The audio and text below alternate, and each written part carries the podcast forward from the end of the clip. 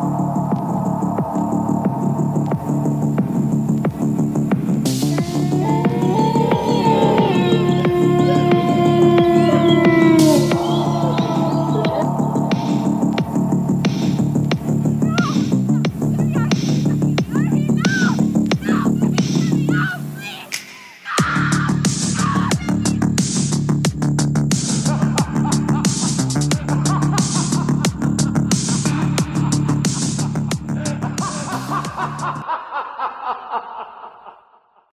everyone, and welcome back to The Pod and the Pendulum, the podcast that covers all horror movie franchises, one movie and one episode at a time.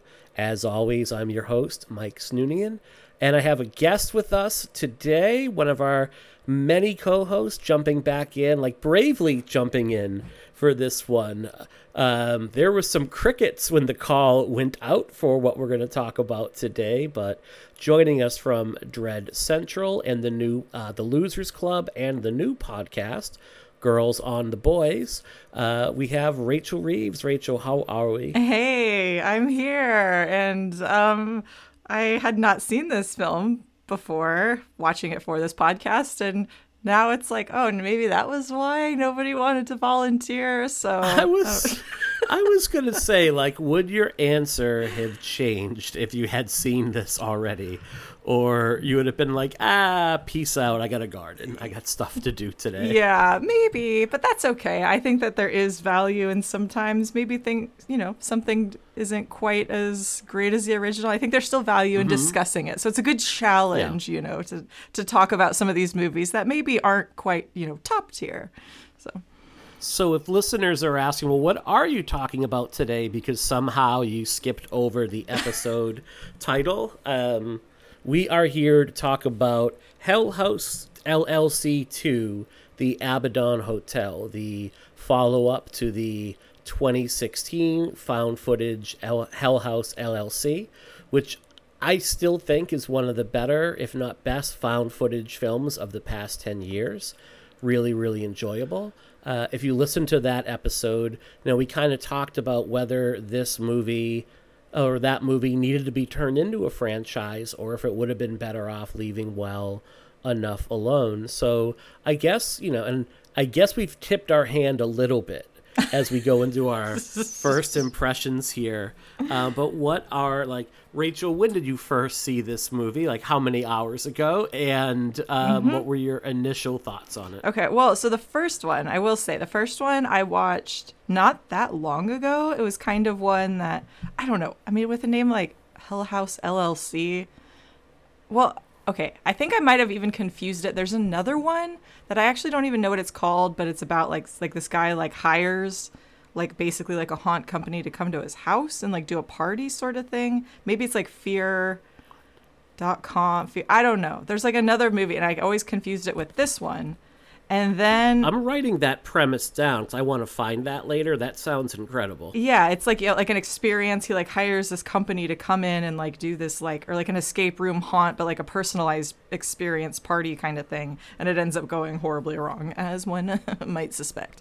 Um, and for some reason, I kind of I, probably because of the business name in this, I always confused it with that. Whatever that mystery movie is, that we'll find out soon. Um, so I saw this kind of fairly recently, the first one, anyways, and loved it. It was like, holy crap, this is this is great, and it was really creepy. And I watched it the day before I was going to my friend's clown themed birthday party. Oh boy. so that was like extra like creepy timing and like just made it all the more enjoyable. Um, but had not seen this one, and so So my first question: yeah. Why are you friends with someone who would throw a clown-themed birthday party? listen, the people who threw this party, like I love them so dearly. They're like huge fans of like him and his partner. Like they're huge fans of like shot on video like horror and that kind of stuff and just love really like kitschy, funny kind of things. Like it's just I mean, good good good fun. Like they're just amazing people. And so that it just fits right in with everything else that they like. Was the clown party like spooky clown, funny clown, a mix of clowns? Like I have did they all arrive in a tiny car? Like was that We went to there. We have like a local kind of arcade Chuck E. Cheese kind of place called Pojo's, and so we had it. We had the party there. So everybody like dressed up in really terrible clown costumes, and mm-hmm. yeah, and so went there and just played a bunch of like you know cheesy arcade Nope. games for tickets for crappy prices.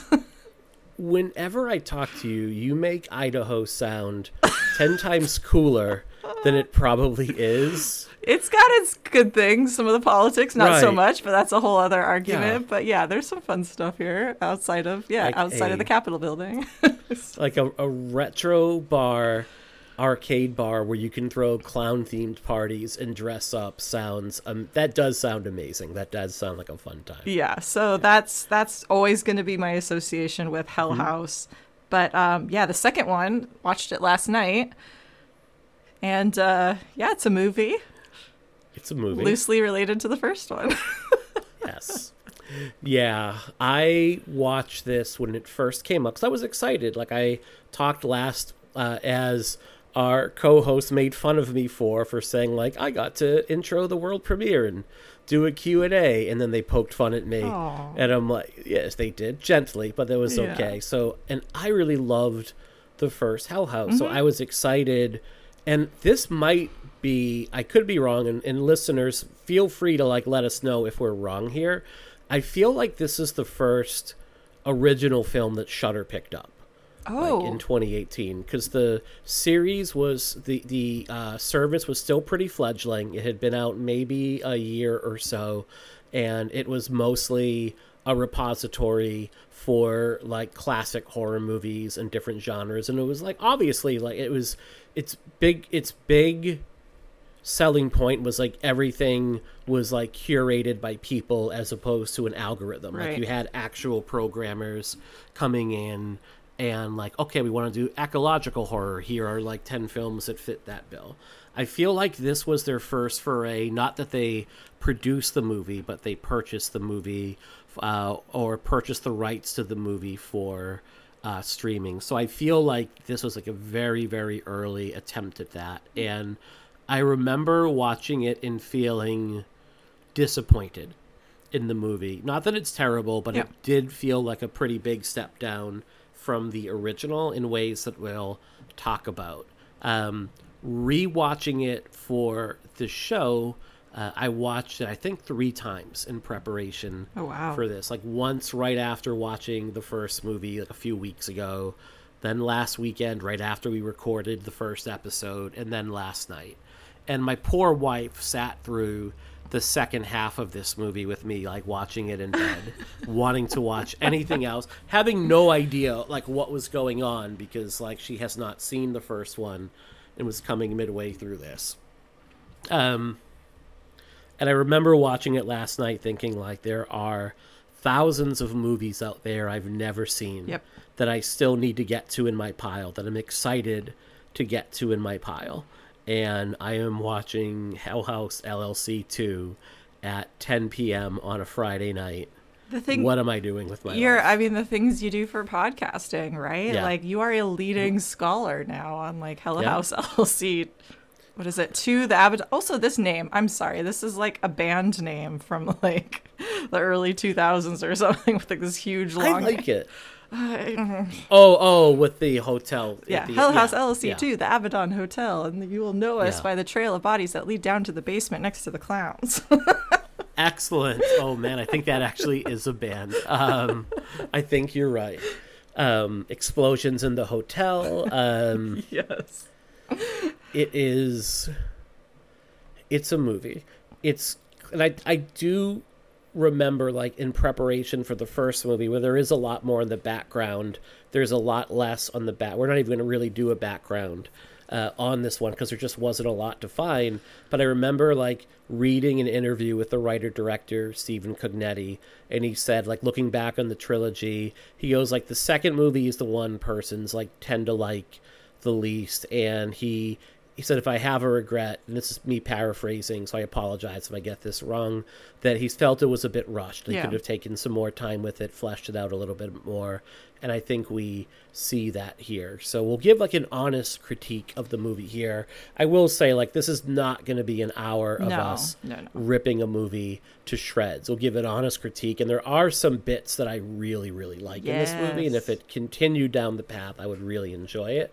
Um, so if, if you're looking for a movie that I absolutely trash, um, go back to our Rob Zombie Halloween episode, uh, way back in the archives, and even that movie I've like come around on where I'm like, this movie's actually really good, and I need to redo that at some point.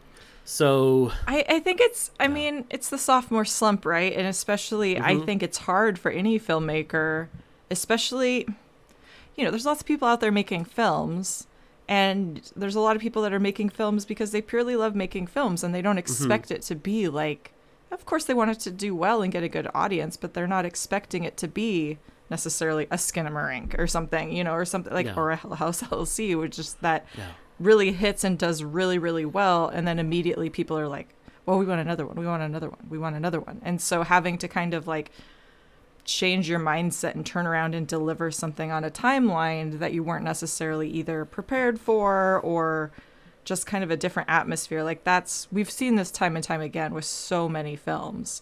So i don't think that it's necessarily a surprise to see something. Um what happens in this film it's not a surprise to me that it happened this way. That's all. Yeah. And I remember when we talked about the first movie in doing research on it, like Stephen Cognetti had said, he originally had a lot more story in that first draft of his script, but it was way too long. There hmm. was too much going on. And he excised a fair chunk of it, which came the bones of part two and part three. And I think you especially see that here, where you can see, okay, we see the bits that you're taking out, Yeah. and there maybe was a reason they were taken out of the first movie. Yeah. Um, I will say, like, you know, when we get to the third movie, I do think it's an improvement over this movie. Um, and this movie does, in some very sly ways, like, set up the third movie without even really letting you know that that is happening. Gotcha. So, and I'll kind of point those out as we go along here. But let's get into it. We're going to kind of like give some of the beats of this movie here. Sure. And I just, you know, mentioned how this movie sets up the third, like the opening title card, where it talks about the Wynn Media Group and how they've assembled this footage, but um, or Russell Wynn has assembled the footage, but it doesn't represent the view, like what you would typically see in a director's commentary. Like the views are the directors, and the directors alone. They don't represent like Universal Pictures.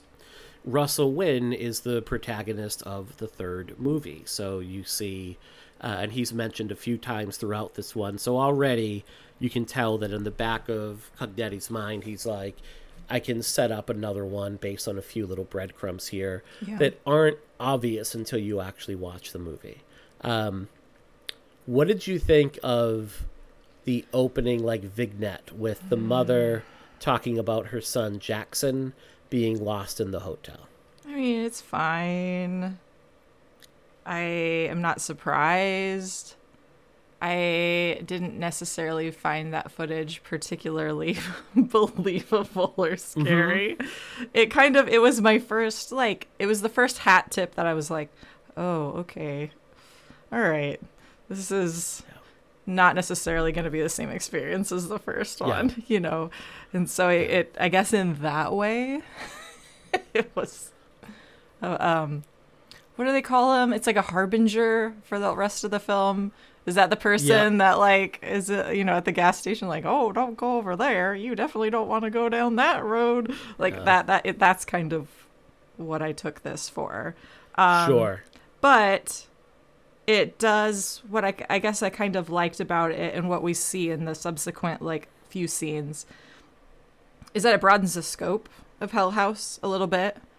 Like lets us know that there are others, lets us know that this has been continuing to happen since the events of the first Hell House, which is interesting because for all we know it's you know still connected i mean it is connected obviously to the first ones but it's happening to other people outside of that core group of people.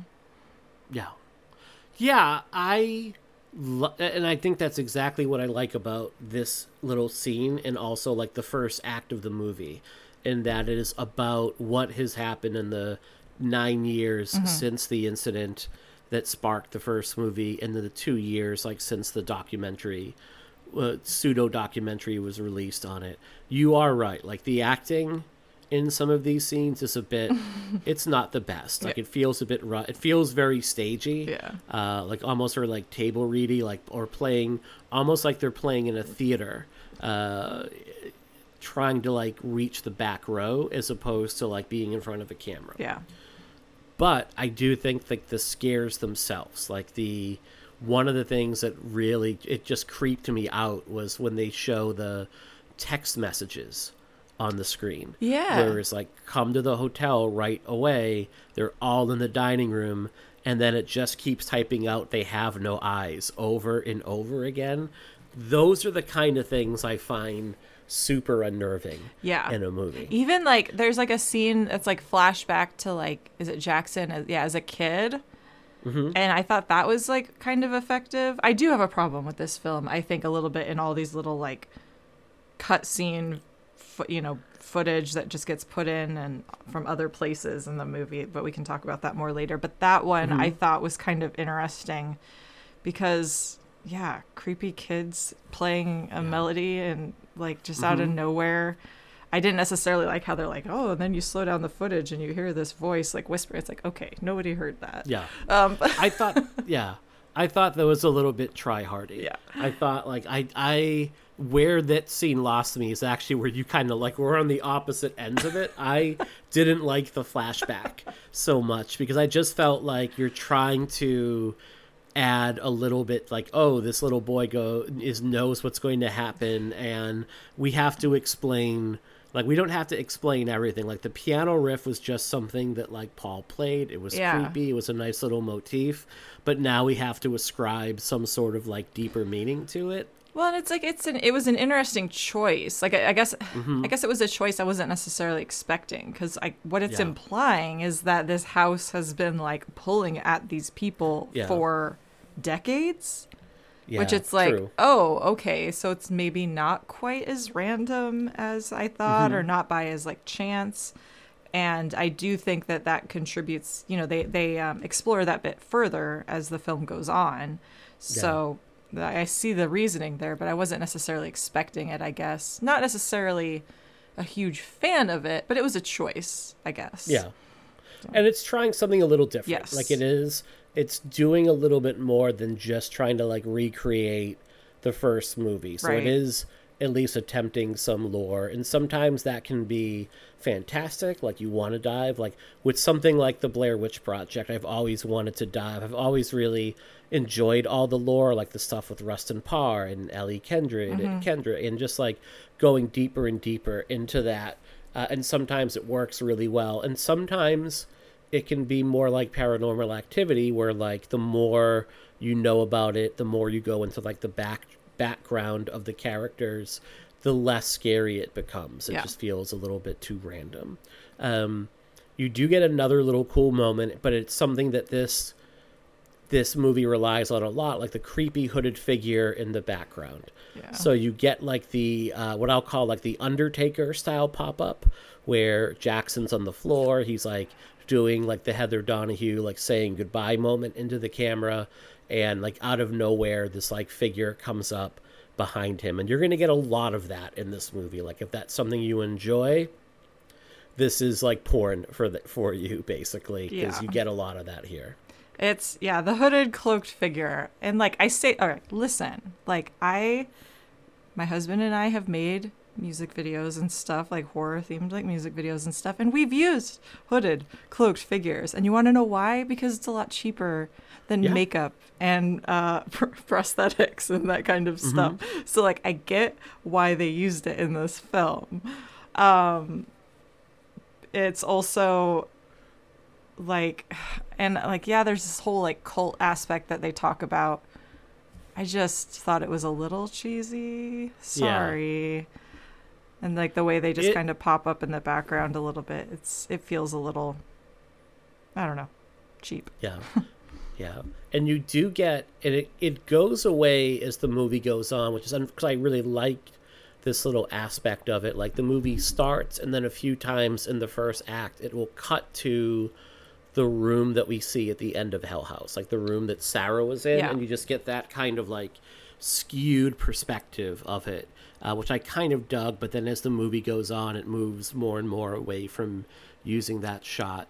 And then you get the first hint that this structure of the movie is going to be a little bit different, uh, where it cuts to like a talk show, and you have like a very very local television style, like early morning talk show where they're like the, the topic of the day and the topic of this show is going to be on the Abaddon Hotel. And you have like your three guests. You have like Brock Davies, who is the local psychic because you always need to have a local psychic. You have, um, I'm just going to call him Andrew Tully, like the uh, spoiler alert, Andrew Tully, the cult leader who you don't know, or I think Arnold Tasselman, I think is what he's going by in this. And then you have Mitchell, who it's not obvious, but he is the editor of the documentary crew in the first Hell House movie. He's the person that stays behind when the two documentarians like go back to the Abaddon and disappear there and they're debating and it's the first kind of hint that the structure of this one is going to be a little bit different. It's not going to be that pseudo documentary talking heads what happened. It does just feel like a lot of assembled footage that's kind of randomly put together into a story. Yeah. Yeah, that that morning show. First off, it's a morning show. It's called what is it? Mm-hmm. Morning Mysteries. And, you know, I just I mean, okay, we're recording this in the morning, so we are not one to talk, but like, you know, there's just nothing like, you know, mystery and murder you know, before your morning matcha. Like it's just like it's funny that a show like this would be discussing such like it's like a, a, a dateline or something, but it, it happens to Yeah. start at 10 o'clock in the morning. So I just thought that was kind of funny. Um, I do think also, okay, this is going to be a super niche thing that probably not that many people are going to get, but the psychic's name is Brock Davies, which is also a real life person who is on um the reality show Vanderpump Rules. It's Scheana's husband Oh. who's the anyways, it's just funny to me. I was like, "Oh my gosh, did did Hell House LLC like totally predict Scandoval? Like I don't know. There's it's a whole like reality show thing. Um, so I'm just gonna leave it there and let my reality TV show nerd. Uh, I'm gonna bring reel that back in, but I just thought that was a funny character name. Um, I have mixed feelings about this format that they use. I think it's cool that it just further shows kind of the ripples that this crew, you know, with them disappearing and how it hasn't really been investigated as much as one might think. However, as it goes on, I think it gets a little tiresome and ends up undercutting some of the tension. Um, but it does help build the the mythos and the lore. You know, like it, it's it's helping to kind of expand the world and build this story that uh, about Andrew Tully and this cult and just like all that. So I do think it really does help as far as exposition goes to kind of move Yeah. that stuff along.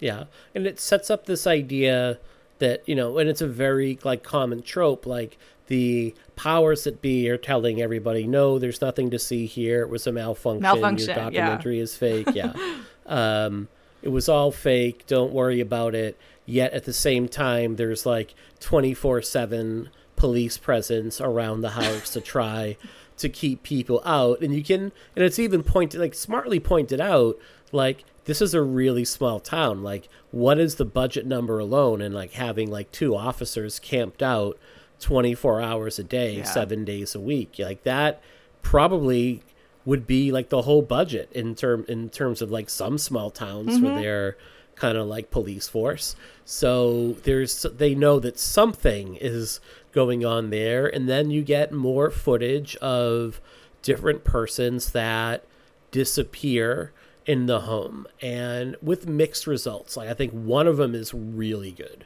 Um Yeah, the younger the- kid.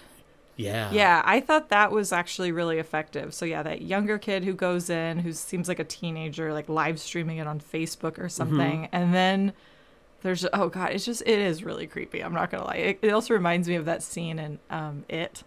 With like the egg, the egg boy on the stairs, because you just you Mm-hmm. Just see the legs and the hands. You don't see like the the top half of Mm-hmm. this person, and then it just says that he just stood there like all night until the battery died and then Mhm. just like nobody ever saw this kid again and that was actually i thought very creepy and that is the kind of stuff that I love. Like, Yes. that is the kind of thing where it's aberrant behavior, yeah right? This idea it's this idea that uh, same thing with like that scare at the beginning of the movie with the text messages where you're sending the same message over and over again. Like this is not like you would. It's much scarier that he just stands there and the figure just stands there yeah um, rather than have him run. Like the next scare is like a dude who breaks in and then sees something. Although you can never quite. It, it, and one of the problems with this movie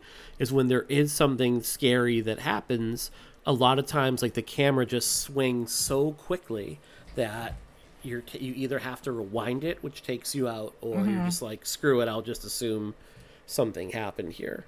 Um, and then you have what might be the most stereotypical gay male couple Oh. in a movie of all time. yeah It is I don't I don't know. I don't want to harp on that too much, but um you have like again building the mythology like oh this is a woman who hitchhiked to the opening night of the Hell House and disappeared in the basement. Yeah.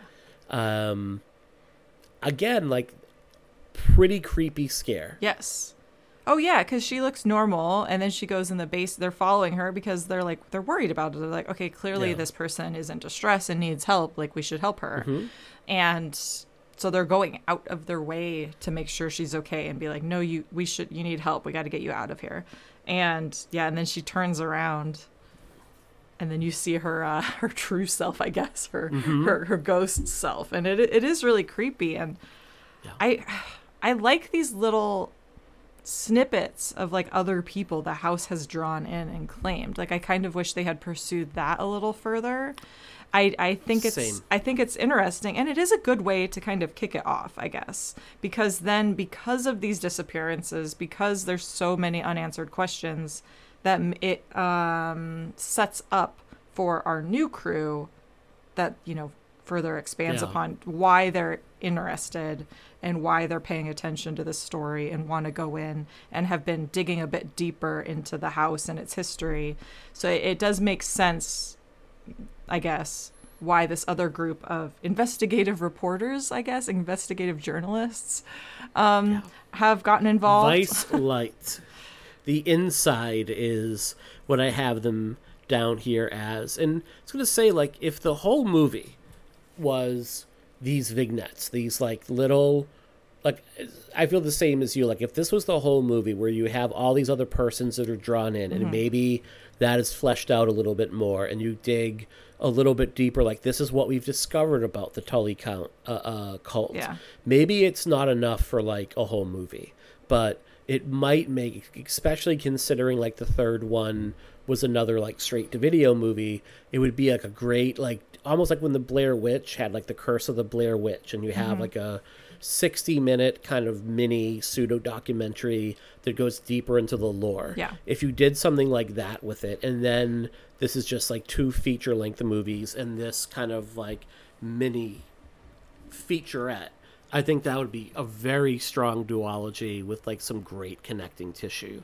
Um, yeah. But unfortunately, like the nature of the beast is like, nope, we got to get like 90 minutes and we got to get something more narrative out of it. So we're going to bring in this crew called the Inside, which is, I think they describe it as like Vice, except they're rolling the cameras all the time. Yeah, they, they s- cut. they say that. Okay, yeah. So they say like we document everything. We're really transparent. Like everything's recorded. Also, like if you're investigative journalists, like there's gonna be. I mean, think about like Deep Throat and like Watergate and stuff. Like they're not gonna sources are not gonna be want to be filmed, Yeah. right?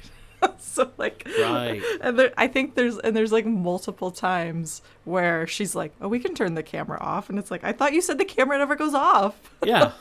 Yeah, that was you're undercutting your whole selling point here. Like, what are you talking about? Like, we don't need to show this right now. Uh, and at one point, like even like Mitchell's like, no, no, keep it rolling. Like, why do we want to miss? Like, you know, I don't want to tell you your business, but you Yeah. know, let's not do that. Um, and we're introduced to Molly and Jessica, yes. And i think okay. this is yeah i would love to hear your thoughts on um these two characters and performances. I am not an actor.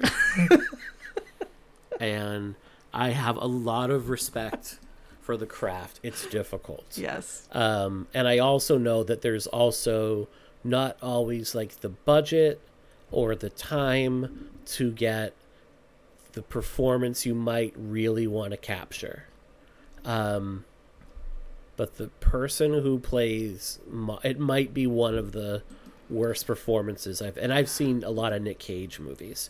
this might be one of the worst performances I've ever I kid. I mean like right now someone's throwing their phone like how dare you? How dare you? Joy schatz is a um bad thespian for the ages. Oh no, I, it's um it just wasn't like it's so big all the time and it's it's that um super again like stagey almost like high school play type of delivery and it's very distracting. It is like really really distracting. It's and it's like really like it's kind of frustrating in some ways just because i do think as the film goes on and it gets more into like the found footage like they're actually in the house like i do think like that mm-hmm. actually it gets better.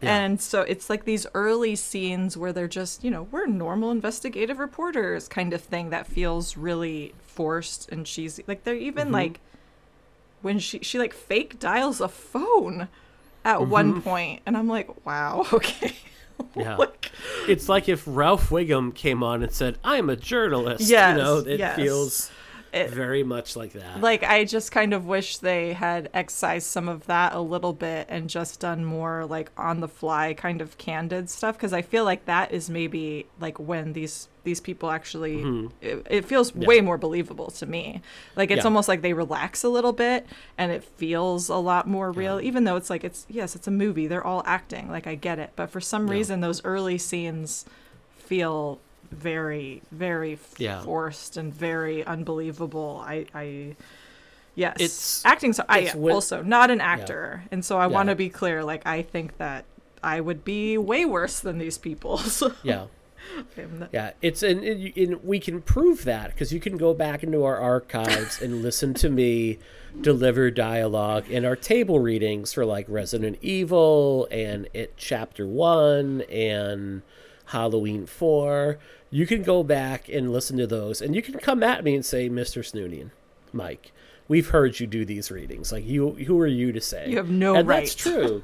I have no right, and you're right. I do have no right. yeah Um, but like I would say, and I think uh, Jillian Geurts, who plays like Jessica, fares a little bit better. Mm-hmm. Yeah. I think what it is is like Molly is called upon to deliver exposition that is just meant to like move the story along. Like, okay, we got to deliver this exposition, Yeah. set up what's going to happen, and then move on. Where in because I think uh, Jessica struggles with this as well. Like this the scene she has where her and Mitchell are just sitting at the table, kind of like talk like, "Don't you want to know what happened?" And then it feels very forced. It feels very unnatural. And I could be wrong. Maybe that was like the direction. It was like, no, like we want to shoot a fake documentary. We don't want it to feel too real. Uh, So we want to give it like that staged, almost like reality show television feel. But I, I didn't get that impression that that's what they were going for. i didn't either i got the impression that they're you know using their resources and friends around them to make a movie which is great Yeah. um it just it took me out of it a little that's all It did, yeah. I do have the note that uh, Brock Davies has some drip, like super well dressed, really well put together. Don't know quite know why he's here. Uh, Yeah, don't that's a quite good know why point. they bring him. That's a good point. I'm Um, not sure necessarily he adds much other than like um, an extra body count, you know, and just like Mm-hmm. a few different scares. I will say, I like. I thought his performance, Kyle. It looks like Kyle Engelman was fine. He reminded me, Mm-hmm. um, you know, kind of like what is it, Grave Encounters, like Yes. the psychic from that, kind of the hoity-toity psychic that's like knows he's Mm-hmm. on camera and is performing for the cameras, you know. So I thought that was pretty. I I, I liked That's that. a really good comparison. I think that's a a really good. Because Grave Encounters is a good example where it's only two movies, unfortunately, um, but it's a really good example of having like a super strong first movie that fares much better than persons expected. So Mm-hmm. let's do another one, and doing something that is just different enough about it, um, where it stands really strong on its own. yeah. So that might be a two two movies we have to like tackle at some point as well. I think that's a really good comparison. Yeah. Um, what do you think of Jessica and Molly's plan to recruit Mitchell, who has never actually been inside the house, to lead them through the house to find documents that may or may not be in a fridge in the murder basement? This does not seem like a very good plan. Really? I mean, I, I thought it made sense because their whole thing was like, all right, we want to get in and out. Like, we don't want to mm-hmm. waste time. Like, an hour tops. We want to go right to the fridge and then leave. So it kind of made sense. However, this, I think what makes it feel a little like of an odd choice is the fact that this space doesn't necessarily feel that big. Mm-hmm. Like, I, I, I guess it's a little confusing, but it's not like a Winchester house, right? Like it Right. kind it's like, well, it's a small enough little hotel or house. Like I think you could find the basement. Right. And I don't know why they couldn't just watch the opening scene of the first movie, Right. which literally walks them through Yeah. the pathway they have to go. Yeah. And it's like a very short, maybe like 30 yards at most, 20 yards at most, like pathway. Yeah. Um, so I don't know why they couldn't just watch that. Yeah. Maybe even like throw a copy on their phone and use that as a little map, right? It just didn't make sense. Like, oh, this guy who's never been in the home but edited the documentary Right. Is gonna like know the pathway better. I don't know. I get the idea of like we want to get in and get out, but Yeah. you know, I think Mitchell is, has just as much information as they do. Yeah, I, uh, yes, I think so. And, but it ties it to the first one, I guess, more.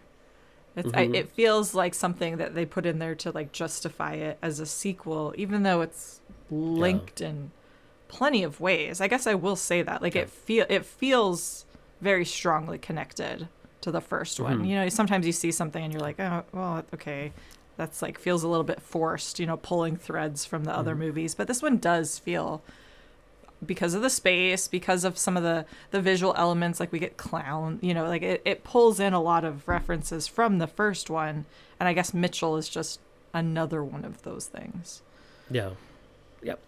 Yeah, and it, it's you mentioned like to tie it into the first one, and this is one of the little notes I made was I like that it tries to tie it into the first one. I think where it makes a mistake in terms of like trying to make me care about it is who it focuses on is the documentarian from the first movie, I think Diane Graves, um, who you really only see at the end of the movie. She's not someone I necessarily care about as a character Yeah. If this was someone that was maybe connected more to Alex or Mac or Sarah or Tony, someone that wanted to know like what happened to Tony, what actually happened to Mac, how did Alex meet his end, like trying to figure that out, I think I would have cared more about that. Because the moments I do like in this movie there are little moments that like show this new crew and then the original crew either like driving to the hotel or walking up to it or walking in and they mirror one another. Like those are the moments i really really enjoy. Mm-hmm. And the third movie brings the focus i think back to that original crew Okay. in a way that i think like it makes me more invested in what's going on. Where here i'm like I know what happened to Diane. Like I don't, and I not a character I necessarily was very invested in, so it made me less invested in like what Mitchell was trying to do, for better or for worse. Yeah. Yeah, there are. Yeah, I, I, I would like to talk about more of the things that we do like, Yeah. and that that being one of them. I, I will say, I don't. Those clowns, man, are Yeah. They were creepy are. in the first one, and they are still very potently creepy in Mm-hmm. this one. Like I do not care for those clowns, and when they go down in that basement, for me, the basement is kind of the best part. Ground Zero. Ground Yep. Zero, it was creepy in the first one, and it is Mm-hmm. still creepy in this one. The way it looks, the low ceilings, those clowns in the corner. I Mm-hmm. do not care for them. No, thank you, sir. Um, so I was that was a great idea to bring those back. I'm sure they still had those just chilling in their garage. Yeah, where do you keep those when you're not filming? Because So, so the, here's the beauty of this movie. Um, here's the beauty of the series. The Abaddon Hotel is an actual haunted attraction Okay. in Pennsylvania. Um, so it's stored there, I guess. Like the set designer of this movie and the I think all three movies, like she and let me just I have to dig up my notes. So we said her name in the first movie. Like they hired her. Like she runs the haunt in Pennsylvania, and they had most of these things like on hand already. Um, and then I think like I think the clown, the actual clown mask um, of like the black and gray clown, they originally had commissioned a mask to be made, and the guy ghosted them. He basically like right before filming, when Stephen Cognetti reached out to the mask maker and said, "Hey, we're filming tomorrow." w- where's the mask? He was like, uh, my basement flooded. There's going to be no mask. so it was like the dog ate my homework of excuses. The uh, set designer is like, oh, well, I have like these older clown masks. Why don't we just kind of gussy them up a little bit? And they were able on the spot to create create them. And Cognetti even said it was probably better we had these older masks. They looked lived in. Yeah. They looked like they'd been used. There was wear and tear in them so it ended up like being a blessing so you know there are scenes where you see like all of these props behind like chain link fence i'm assuming That's just that there. that's just where they keep the shit when um it's not in season and also i want to make a road trip out to this it's about a five and a half hour drive for me i really want to make a road trip out to this haunt Yeah. and check it out Well, I mean, it's super smart. Like, if you have access to that stuff, because clearly it's not going on year round, so just film it, you know, slightly in the off season and have all that at your disposal. Like, Yeah. that's super smart. And I, I love that fact. I love that it mm-hmm. feels, it, it feels, you know, it, it still has that sort of indie, lo-fi kind of feeling of people just making films because they like to make films and yeah yeah, and the yeah, even though I know that they would not be real and stuff, those clowns, man, I just I if I even if I went to that haunt and I saw those, like I probably would not go down Mm-hmm. Oh, those yeah. stairs. yep. I- Yeah, I don't know if the basement is the basement was not a part of the tour before this movie. And I don't know if it's part of the tour now. Like I don't know Yeah. if that is like if they found a way to incorporate it cuz I imagine that would be a pretty big selling point. Um what I one thing I really do like about this movie when I talked about the first one I talked about how like as an actual Halloween haunted attraction I would feel pretty let down if like you know um if well if my friends got murdered for sure um but like if it was just like your run of the mill like not haunted haunt like just throw like the I don't think they did a great job of like actually creating a haunt mm. because there especially because there just weren't enough actors in it. Like it was just a bunch of like props Yeah. and lighting. Even though this one is not technically like oh it's a haunted attraction and we're walking through it it feels way more like a very scary very quick when they're going through those hallways and like jessica's reaction in particular like when she like jumps back and covers her mouth and gets startled like that is a typical uh, Yeah. reaction and the way they use like there's the one woman who is in like the nightgown that looks like she's a prop Yes. and then blinks. Ugh. Like that is a very that's a great scare. The blink Um, and the way and like the, it might even be the same actress, but like when they're in like the dining room and it looks like they're all mannequins, and then it, you know, Yes. like it felt very like paranormal activity in some ways. How like the camera like looks away and then it looks back and her head's in another Yep. direction. Like that's Yeah. that stuff is the stuff that like never fails to just like give me like the shivers you know so they Mm-hmm. They are good like there's there are several moments like that in this that it's that are really yeah. Very unnerving scares and I think that you know there are also moments where they undercut it themselves where it Yeah. um like there's a freeze frame on one of the girls like ghost faces i Mm-hmm. think and that, for me that felt a little lame because it like it was a good scare but then it's like you should have just Yeah. cut away like by lingering Yep. on it and actually letting me like see her face for that Mm-hmm. like those few extra seconds it like took the scare away it's very scares are hard man. It it relies on that a little bit too much Yeah. where it like freeze frames and then lingers on it and it kind of goes to that it goes to that well like oh it work might work once but when you do it two three four times then it starts to lose its effectiveness. Um let's talk about that seance like dining room scene because i do think that is and it is like an actually a pretty good surprise because you think that brock davies is going to be this character that is in throughout the duration and he's pretty much like dumped about 40 to 45 minutes Yeah.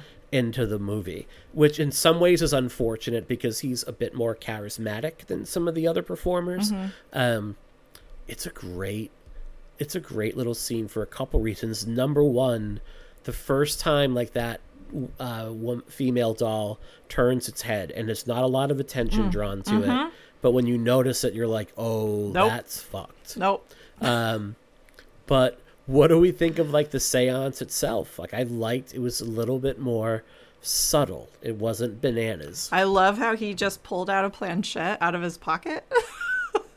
mm-hmm. I don't know, that made me laugh really hard. As one does. Yeah, he's just as like, one "Oh, does. Here we go. And just like made his own kind of Ouija board, you know, just Mm-hmm. writing like Y and N on the table. Like I loved that. And He's a psychic, you know. You got to be prepared. You never know when a séance is just going to bust out. yes, I did like how you could kind of see his um character drop like his character of Brock Davies you know his char- Mm-hmm. the psychic character like kind of when he realizes that like wait what you're wait you're real and you're gonna hurt us uh yeah. like that's not what I was Let's go. expecting and I yeah, I wasn't I was similarly not expecting him to just get the axe so quickly. I think it would have been nice Yeah. to have him a little bit and kind of see that facade drop even more. Um but there is something to be said about just eliminating him altogether. It No. it raises the stakes I think for the crew that's there, for the characters that we do follow, it immediately raises the stakes to like a huge level Yeah. because Yep. like if he's a psychic if he's talking to this people and like they just killed him Yeah. like that's not good And you you no, that's not good. and it lets you know that like, all right, we can drop out at any moment here. Yeah. And they they do a clever little thing later on that it's not necessarily scary but creepy. Like the last question he asks is, "Are you here to hurt Yeah. us?" And later on, when they go back into the dining room and discover him, and you see the table, it has a yes written over and over again. Yeah. And that is like following up on that last scene is like that's a pretty good little creep right there. Like that's a clever thing. Like things like that. And later on they show the um hotel rooms and like what person is occupying which room and they have their names listed. Um and one of those names again is like Russell Wynn who's going to be the third the lead of the third movie. It's who the movie like centers around. So a subtle way to, to set up the next movie, uh, or kind of like make me maybe appreciate this one a little bit more after I watch like the third movie. yeah that makes sense and I, I i mean that's smart. They've they had such a great success with the first one that they're they you know they're building a trilogy. And so it's smart to like ha- know that so that you can plant those little seeds. And I haven't seen the third one, and I'll probably watch it mm-hmm. because why not? I'm already this deep. Why not? You know, I, got- I gotta Yeah. finish it out. The completionist in me, I gotta finish it out. And so I will be. I'm excited to know that some of that stuff carries on and to see. I have a feeling there's a lot of stuff. Andrew Tully talks about a lot of stuff in kind of the final culminating Oh, we'll get to and that, so I'm yeah. excited to see like okay what exactly are we talking about here because he's dropping a lot of intel um, Mm-hmm. in those scenes that i'm not necessarily sure i Yeah. comprehended everything that he was talking Right. about but um, oh oh oh when they're at speaking of the hotel rooms i thought when they were like trapped in that room and they push the dresser Mm-hmm. up against the thing and they're just like hanging out for a while and they're going through the tapes but then all of a sudden the light goes out and molly disappears Mm-hmm. um that was kind of creepy i did not care for that Okay. I see. I felt the opposite. I'm like that was. I didn't care for it either, but I the- in didn't the- find it. I was gonna say. I am okay.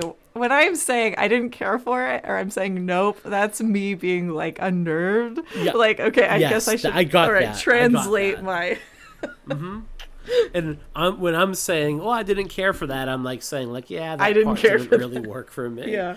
Um, there is like again, some of this is just like Molly when she enters the home again, like the performer Joy Schatz. She's really going for it here. Like this is her moment. She's doing something. She's making some choices. There is something to be said though about the long history of you know manic women in horror, right? Mm-hmm. And those kind of performances of just women losing their minds and Mm-hmm. so i thinking about it now it's like maybe maybe i kind of respect that choice because that's kind of what it feels like is just kind of the a Okay. cheesy I, I i'm giving her a lot of benefit of the doubt here but maybe like she's like no i'm going for it this is like this very stereotypical Mm-hmm. woman losing her marbles moment Yeah. Yep. And she is like she's definitely losing the marbles. And I think to her credit, like she's not what she does portray like there is like a sweetness to the character. You kind of do feel a little bit like, oh, this poor woman does not like she's been the voice of reason. She wants no part of this. That part like does get conveyed and now she's trapped in here with these goombas. It's just like uh Well, okay, yeah. So they call her on the walkie-talkie saying we need an extra set of hands. I'd be like, go. f- Or do Yeah, they? I'd be like, go Yeah. fuck yourself. Nope, Yeah. I'm standing watch. Yeah, you can. eh, That's it. Like a lot of this is like the the hitchhikers that go into the basement, or the people that are helping the hitchhiker. Like there is no amount of money that is getting me in that basement. Yeah. Like there is no investigation that is worth me going into this murder basement. I'm sorry. Like I am staying outside. I'm toasting some s'mores. Uh, I am just gonna kind of maybe like walk through the cornfield a little bit and enjoy like a nice autumn evening. But I am not going in that place for any reason. Yeah. Especially, let's go into the fridge in the basement and let's say like shit goes down and they lock me inside of there. No, thank you. A big nope to yeah, that. yeah. You know, now that you mention it, because those fridges, those like commercial kitchen fridges. Mm-hmm. I mean, uh, The Shining, right? Like we've seen this so Yeah. many times. Like that's such a classic horror element, and like Mm-hmm. how it can get used against you. They don't get locked Mm-hmm. in that fridge. Nope. It doesn't get colder in that room. Like they really, that's a missed opportunity in my opinion. You're in a fridge, use that damn fridge. I don't know. Um, I, I, come on. Maybe. They could have done I like that, that- door could have slammed. It could have chopped off a Sure. finger. Those doors are heavy. I think if they did that, we would be saying, "Oh, it's too much like The Shining. Well, it's yeah. kind of a rip-off." You know, I guess it comes down to like how you feel about the movie. I guess if the movie works for you, then you would, yeah. But, um, so they are trapped in this room, and you do get like another good, subtle, creepy moment, like when they're, when they're on the walkie-talkie. Mm-hmm. And they're like, "Do you hear us? Yes, you're already checked in October eighth. It's just for you."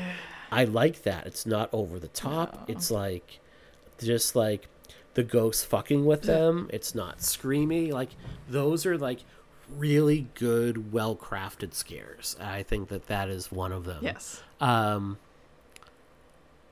All right.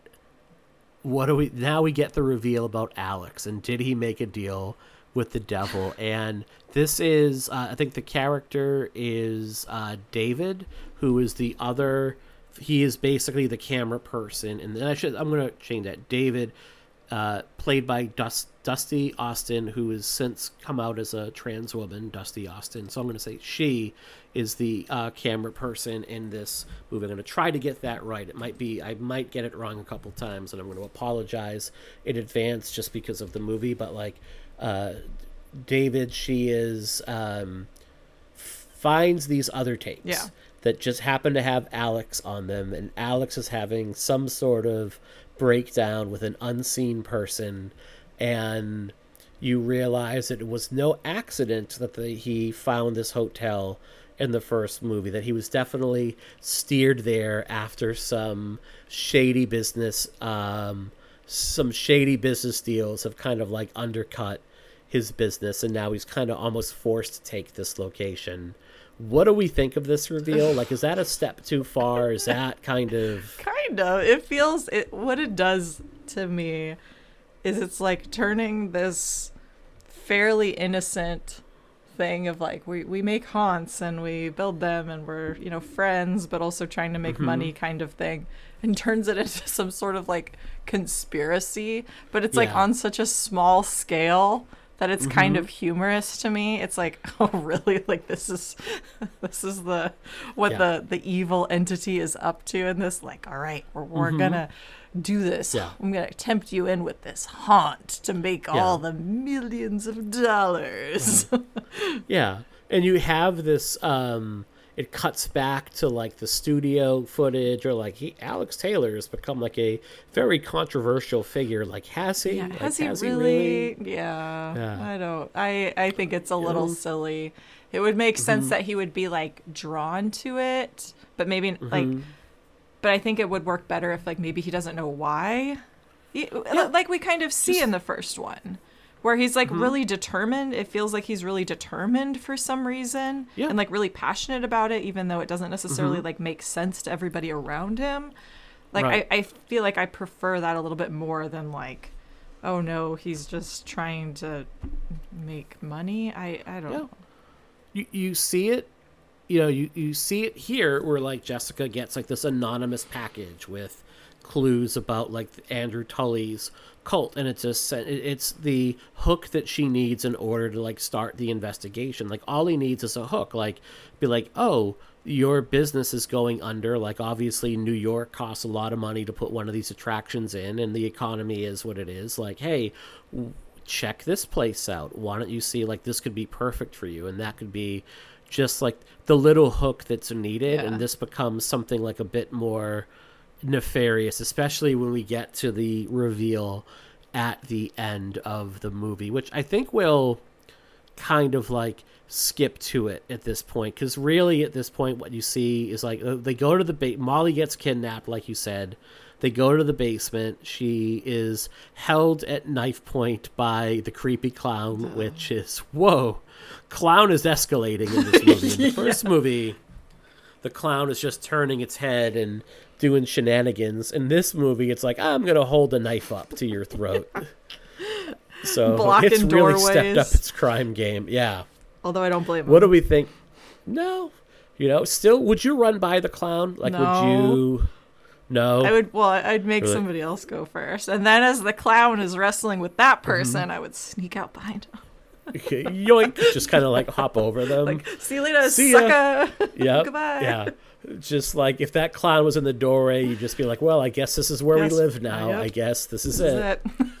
Um, and they do another thing with the clown where it replicates that scare with Paul from the first movie with like the strobe lights in the hallway, Mm-hmm. except this time the clown is walking towards them, and again, pretty creepy. Yeah, I yeah. No, when he's holding Molly and like, Mm-hmm. It's just always so because it's when they don't move. But you're expecting them to move, you know, and you're just Mm-hmm. Yeah. Mm-hmm. like, "Oh God!" Which is what happens, you know. They go up to her and like try to get her out, um, and then the wall explodes like s to the left or whatever, the wall. Mm-hmm. Yep. Like it's very Amityville horror. In that That's your portal. that's your portal. That's your gateway to hell. You know. Okay. All right. All right, sir. yeah. Um. And I'd yeah. I'd love to I'd love to see a moment where you cut this with Barbarian and Justin Long's character starts measuring inside the portal and wondering if he can add like that square footage to his place, like a portal to hell. Would that Yeah. give me more square Who footage? Like that here? would be All right. amazing. Do I, so I own all this, Um, right? But David, our camera person, like she is dragged into hell um, by some unseen uh, henchmen, and there's more running around the hotel. You get another. I, I, I we were talking about this off camera. My understanding is like this girl in the hallway Yeah. talking to her mother on the phone is supposed to be Sarah Yeah, that makes sense. and it could be that like the footage is really dark but it looks to me like this person like sarah's been recast. Um so it's really like it kind of pulls me out of it because like instead of saying like oh that's like sarah and like why is she here on her phone? I'm like wait this doesn't look like i'm pulled out of the moment at that point. And it's too bad because again it's another creepy little scare when he walks by her and like yeah we're like alex dragged us all to hell and mitchell's going there too like that's i like that that's the kind of stuff i love Yeah, I do too. But if yeah, if it yeah, it didn't. I did not know it was Sarah, so I'm assuming it's a different person Mm-hmm. playing that. I almost wish they just hadn't tried to make it Sarah and just should have. Mm-hmm. It could have been like, oh yeah, I came with, you know, it could have just been somebody who's going to the haunt, right? yes And just like, Yeah. oh yeah, and then this you know person, they could reference somebody else, Alex or whatever, It- dragged me to hell, and now could have been the know. hitchhiker Yeah, it could have been. could have been the hitchhiker Yeah. call, checking in with her mom like yeah i got here okay and then i went with these people Mm-hmm. and you know you could have easily done that and it would have worked just as Yeah.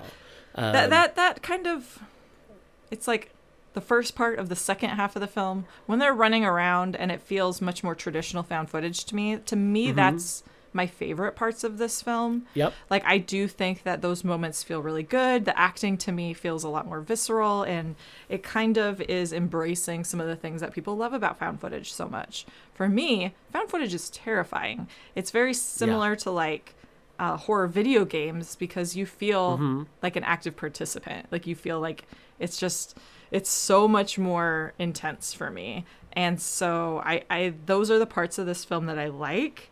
I don't necessarily like it when it pulls you out of it and cuts back to either archive footage or the newsroom or something because it's like no just just I'm I'm in it. Why are you pulling me back out? And then it kind of feels yeah. back and forth. So I wish they would have committed to that a little bit more. Um but I do think that those those moments in that last little section are pretty good and then and then we get to the dining room and it kind of like slows down a little bit again but Exactly.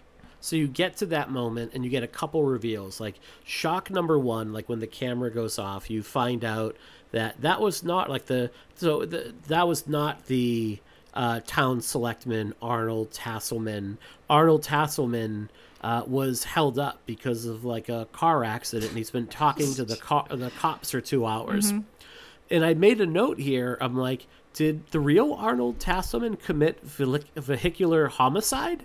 Because like he is tied up for a long time. like he missed this whole show, and he says that he hit a woman. So I'm wondering, like, did he like not hit her car, but actually hit a woman in the street and she's dead? And he's this he's making this phone call from jail. Like, sorry, I missed morning because you don't want to cross morning mysteries. No. Like if you do that, your name is no good in this town anymore. yeah, absolutely.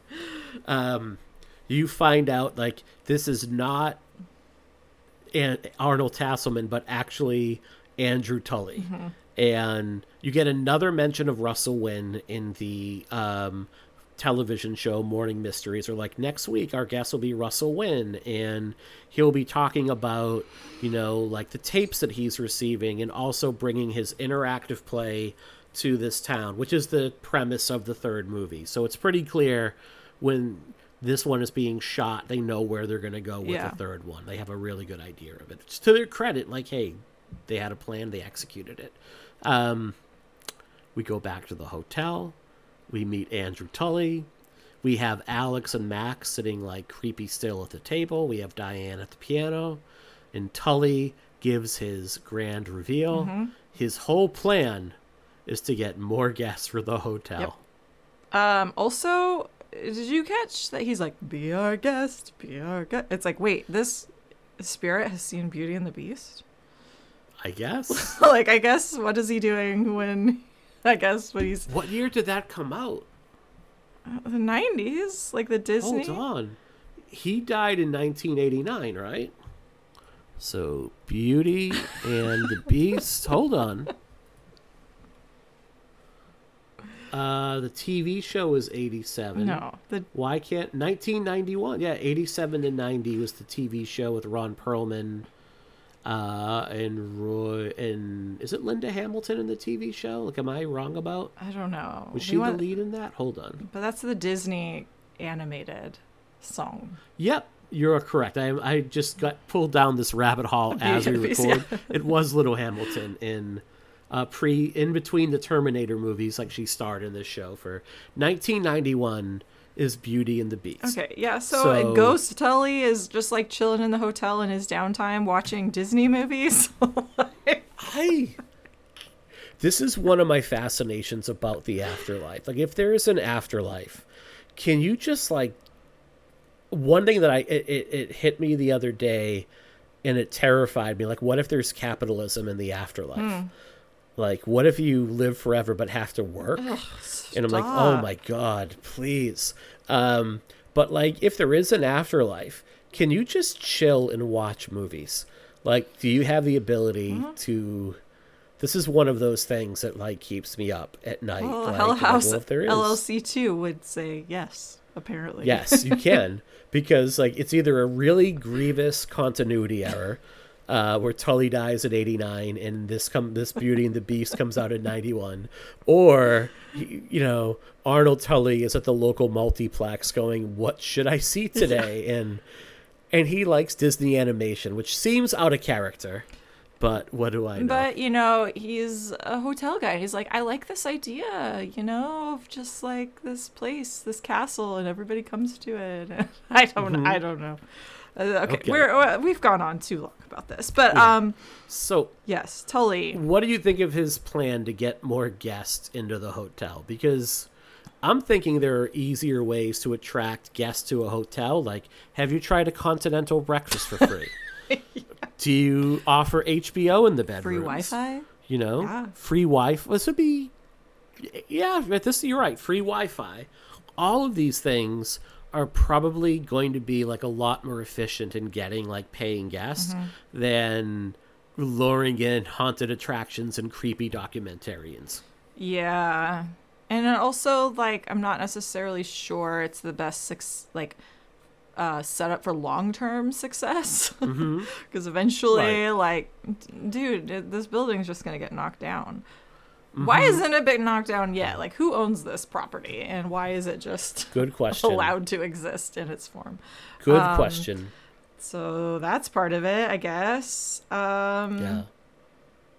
And again, the dude playing Tully is really going for it here. Yes. Like he is delivering this speech and 1970s James Bond villains are like get on with it. Like shut the fuck up and get on with your plan. Enough is enough at this point. Oh, he um so there's part when he like says like i've like he makes doesn't he make somebody else kill molly or something like he says like he's already like i've captured basically all the guests i can you have to do this So he basically says his plan is like, I need one of you to go. You get to choose Mitchell. Either Molly or Jessica is going to die. Yeah. And the other one is going to go out into the world and they are going to lure in more guests to the hotel. Gotcha. And Mitchell just sits there like a mute, as I think most of us would. Like, I need to do what? Like, wait a minute. First, you're a ghost. Like, that's blowing my mind. Mm-hmm. We were just on TV.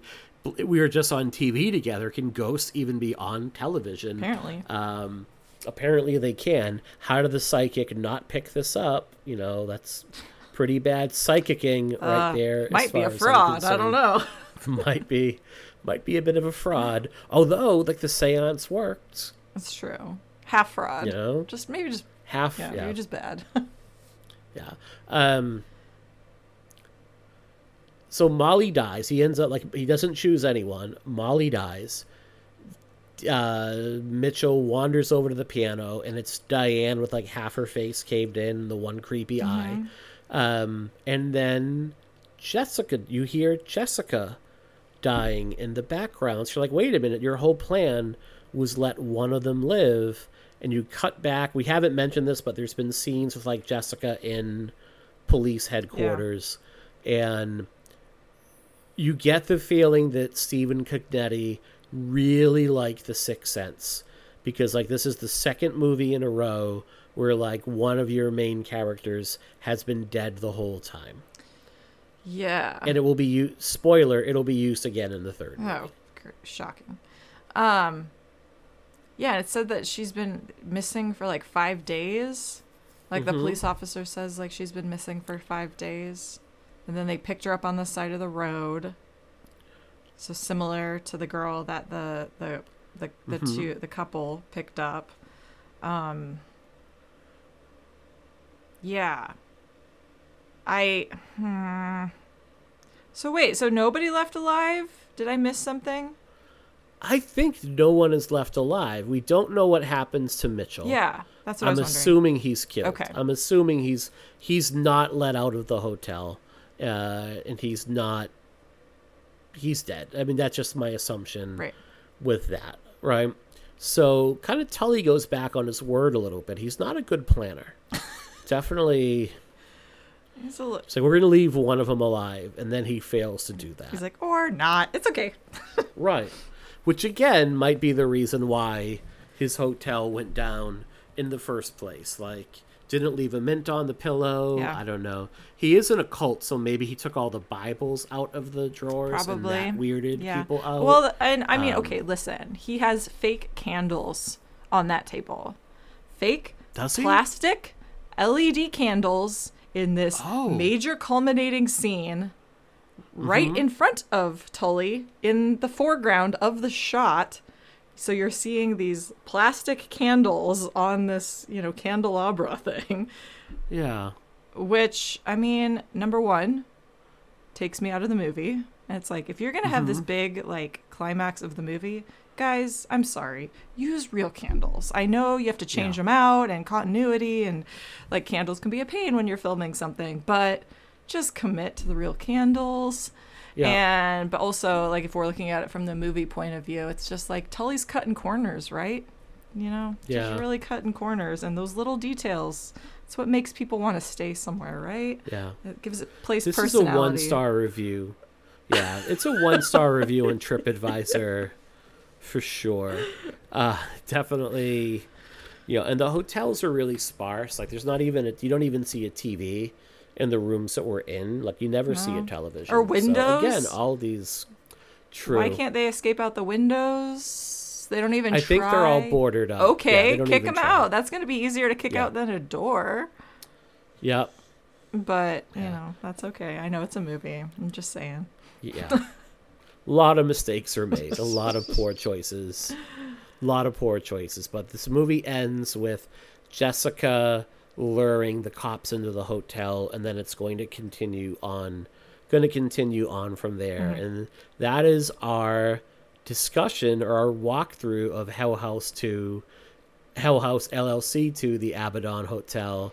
What do we? What are your final thoughts? My final thoughts are it, it feels what I liked about the first one is that it felt pretty simple in its premise. Mm-hmm. Um, and really kind of leaned on a little bit more like character development and just like some basic scares. And I think that's why it succeeds so well. This one felt like, you know, well, it's part of a trilogy now, and it felt like it was getting a little too big for its britches as far as like what it Mhm. was hoping to achieve uh, story wise. I do think that there are some great scares. I do think that some of those elements still work. I think the space is still really creepy. I think that, yeah, the acting could have been better, but whatever. Um, I wish they had had a little more time and thought about it a little more. So not the greatest, but hey, I haven't made a feature film, so they yeah. they made, they've made three at least. I don't know what they've done after that, but so kudos to them for that. And um, it's got some good things. And if you're a fan of the first one, I do think it's still worth watching just to How? kind of see the next evolution of it. I will say that. Yeah, I'd say the the bits that work really work. Like I really do like that first thirty minutes. Like the the um, questionable acting and all. Like some of the the, the setups for the scares really work, and the payoff for some of the scares really work. And there's some really cool ideas that are going down in that first 30 minutes. And I think that if the movie was more of just an exploration of the hotel itself and the cult itself, and like it didn't necessarily have like a narrative arc, but something that acted as a bridge between the two movies, like it would have been more successful. I do think they make very good use of the space in this movie, and that it does feel like a haunted attraction, and those are the parts I really like. Um, ultimately, it's a bit flawed. I think I have it as like two and a half stars in my Letterboxd. Um, you know, it's not the worst thing I've ever seen. It's definitely not the worst thing we've ever covered here. And, you know, it's considering that this probably has a, a tenth of the budget of a lot of the movies we covered, if that. That might even be being generous. Um, you know, it, it works as a bridge between the first and the last movie. If you really love the first movie, this is definitely a step down. The third one is a bit of a rebound. I'd be interested to hear your take Yeah. on the third movie uh, and what you think. Wor- I think a lot of it works. Um, and I like the little. I actually like the coda at the end, even if I think it breaks the fourth wall a bit. Um, so not my favorite entry in the series, but and I think you know we try to be give a balanced like this is what works, this is what doesn't work, and hopefully weren't hopefully we weren't too hard on it. Because again, like you just said, like I'm not a filmmaker and I am friends with some filmmakers and I respect how much I've you know been on set with them and I've seen how much hard work goes into making any movie. Uh, and especially like an independent effort like this, I don't want to be someone that like just trashes No, it. I Um, the clowns still creepy. yeah, you know, and I know Cognetti has a fourth entry, which is a prequel that is, I think, might be in post production right now, and then he um, has a straightforward haunted house movie that is upcoming as well. I think it's called Eight. 825 Forest Road. That's listed as in post production, and um, the Carmichael Manor, which is the origin story of Hell House, is in pre-production right now. Um, so that I think is a, its own standalone story. So I will watch both. Yep. Like I like what he's done enough to say, you know what, I'm in. I'll definitely watch both. So Same. all right. Rachel, what's going on for you? What's going on with the Losers Club and Girls on the Boys and writing? What do you have coming up? Sure. Yeah. So in Losers Club, we just did, uh, just dropped our episode, our book episode for May on Duma Key, which was a great book, a big read, but uh, really, really way better than I thought. So if you're a Duma Key fan or haven't read Duma Key, I encourage you to do so.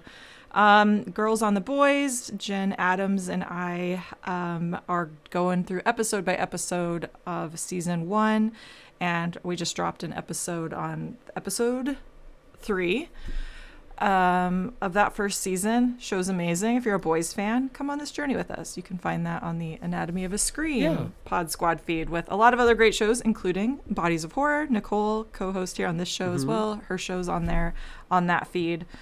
Um, writing wise, I've got an episode, an episode, oh God, an article uh, coming out on Dread Central about uh, Killer Clowns from Outer Space and the Dickies theme song. So Excellent, excellent. Well, for myself, right now, this is my podcasting home. Um, so we have a lot of stuff coming up on the pod and the pendulum. Stay tuned. Like I've mentioned before, we're gonna be Taffeta and I are gonna be recording our inaugural episode on uh, Shoot the Baby, which is gonna be like a monthly look, like one a month on the filmography of uh, Bobcat Goldthwait, like his directing. So we're gonna be starting that with Shakes the Clown, so another creepy clown movie, Clowns, um, one of my favorites. I know, one of my favorite movies of all time uh, a really big project coming out for 2024 that I can't launch. I can't really talk about yet. killing you. Uh, and then it, it, this one, I don't think you know about this one. This is a. I've just heard one. you talk about it on other podcasts. Just Okay. the secret, the secret project. I know, I know. It is. I'm really, really excited. Um, and then you know we are going to be in June. We're going to be relaunching the Patreon for this show, which you go to patreon.com slash the pod and the pendulum. I'm going to do some different tiers.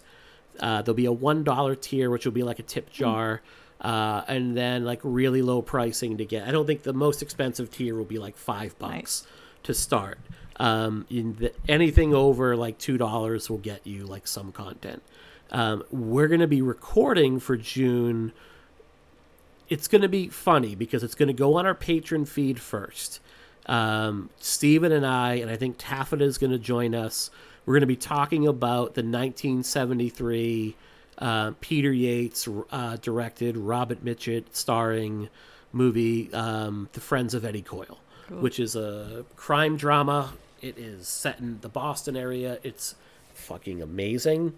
It's going to be a trial balloon for a new show that we are all going to be launching later this year. We're going to be recording throughout the summer and then launching it probably around August. And it's going to be a non horror show for us.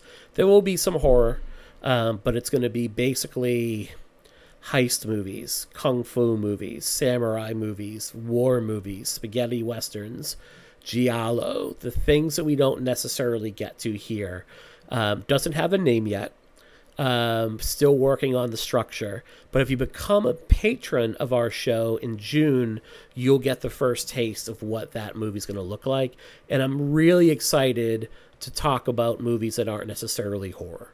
Um, I've been on a big Ben. I've, I've been on a Ben Affleck kick I love it. this past week. you know, I watched I watched Air and then The Town and then Gone Baby Gone and something about me like if a movie is set in Boston, I become Leonardo DiCaprio in Once Upon a Time in Hollywood. It's like pointing and yelling, "That's Fenway Park!" But you did know? you? Uh, and- but did you watch Reindeer Games? No, is that set in Boston? I've never. Oh, I don't it. think so. I just know Ben Affleck. Okay. just just films he's directed. Oh, just all right, things. fine. he's i think he's a i'm like i i think he's a great director like oh my god like he is a phenomenal It's director you know so, he's the power. He's fueled by Dunkin'. You're right. you know and look you, there are probably listeners that are rolling their eyes right now i'm from massachusetts i'm legally obligated to be a fan of ben affleck and matt damon like Fair. you they revoke your Dunkin's rewards card if you're not. Like if you say a bad word against Good Will Hunting, you are kicked out of the state. You have to live in New Hampshire, uh, which nobody wants. I kid. We love New Hampshire, and there's no sales tax. I was listening to the Cinephiles this week because that's a, a phenomenal podcast, and they were doing their episode on Good Will Hunting. And at one point, they were debating like, is this scene set in Harvard Square? Is it set at Dunkin' Donuts or Baskin Robbins? and I I'm gonna I, I'm gonna email them and go actually the that is actually a combination Dunkin' Donuts, Baskin Robbins, and Harvard Square. gosh. Like that is the level of nerddom. Yeah. both. So so if you want that kind of detail, folks, that's what we're gonna be doing with this new show. And the first episode will be uh, the Friends of Eddie Coyle, which is like maybe Robert Mitchum at his best. So I am super looking forward to like doing that and throwing it on the Patreon feed for you all. But that's it for now. Um, please check us out at thepodandthependulum.com. That's where all our back episodes are located. You can also subscribe to us through Apple, Spotify, Stitcher, Google Podcast, uh, Amazon, all of your local pod feeds. Make sure that you are subscribing to us so you never miss an episode. We'll be covering Jaws this summer and then Saw. You definitely don't want to miss that. Um, leave us a rating, like a five star rating, is what really helps. And if you really like the show, leave us a review. It takes two minutes. Leave us a review. Let us know what you like about the show. Let others know what you like about the show. It does help people find us. We got a couple nice reviews this month, which I'm very appreciative for. You can follow us at the Pod and the Pendulum over on Twitter, and you can follow me at Mike underscore Snoonian on Twitter and Instagram, uh, and at Mike Chump Change on Letterboxd, which I've been very good about keeping up with this year. And Rachel, where are you on the socials? I don't think. You oh yeah, no, I didn't. Um, you can find me on Twitter at Vinyl Girl G R R R L or on Instagram at the Vinyl Girl. And with that, we're out. We'll be back, I believe, next week with Hell House LLC 3, The Lake of Fire. Great. And we're out. that great says it all right there. Just, oh, is it great? Well, we'll be back next week to discuss. Take care. All right. If you want.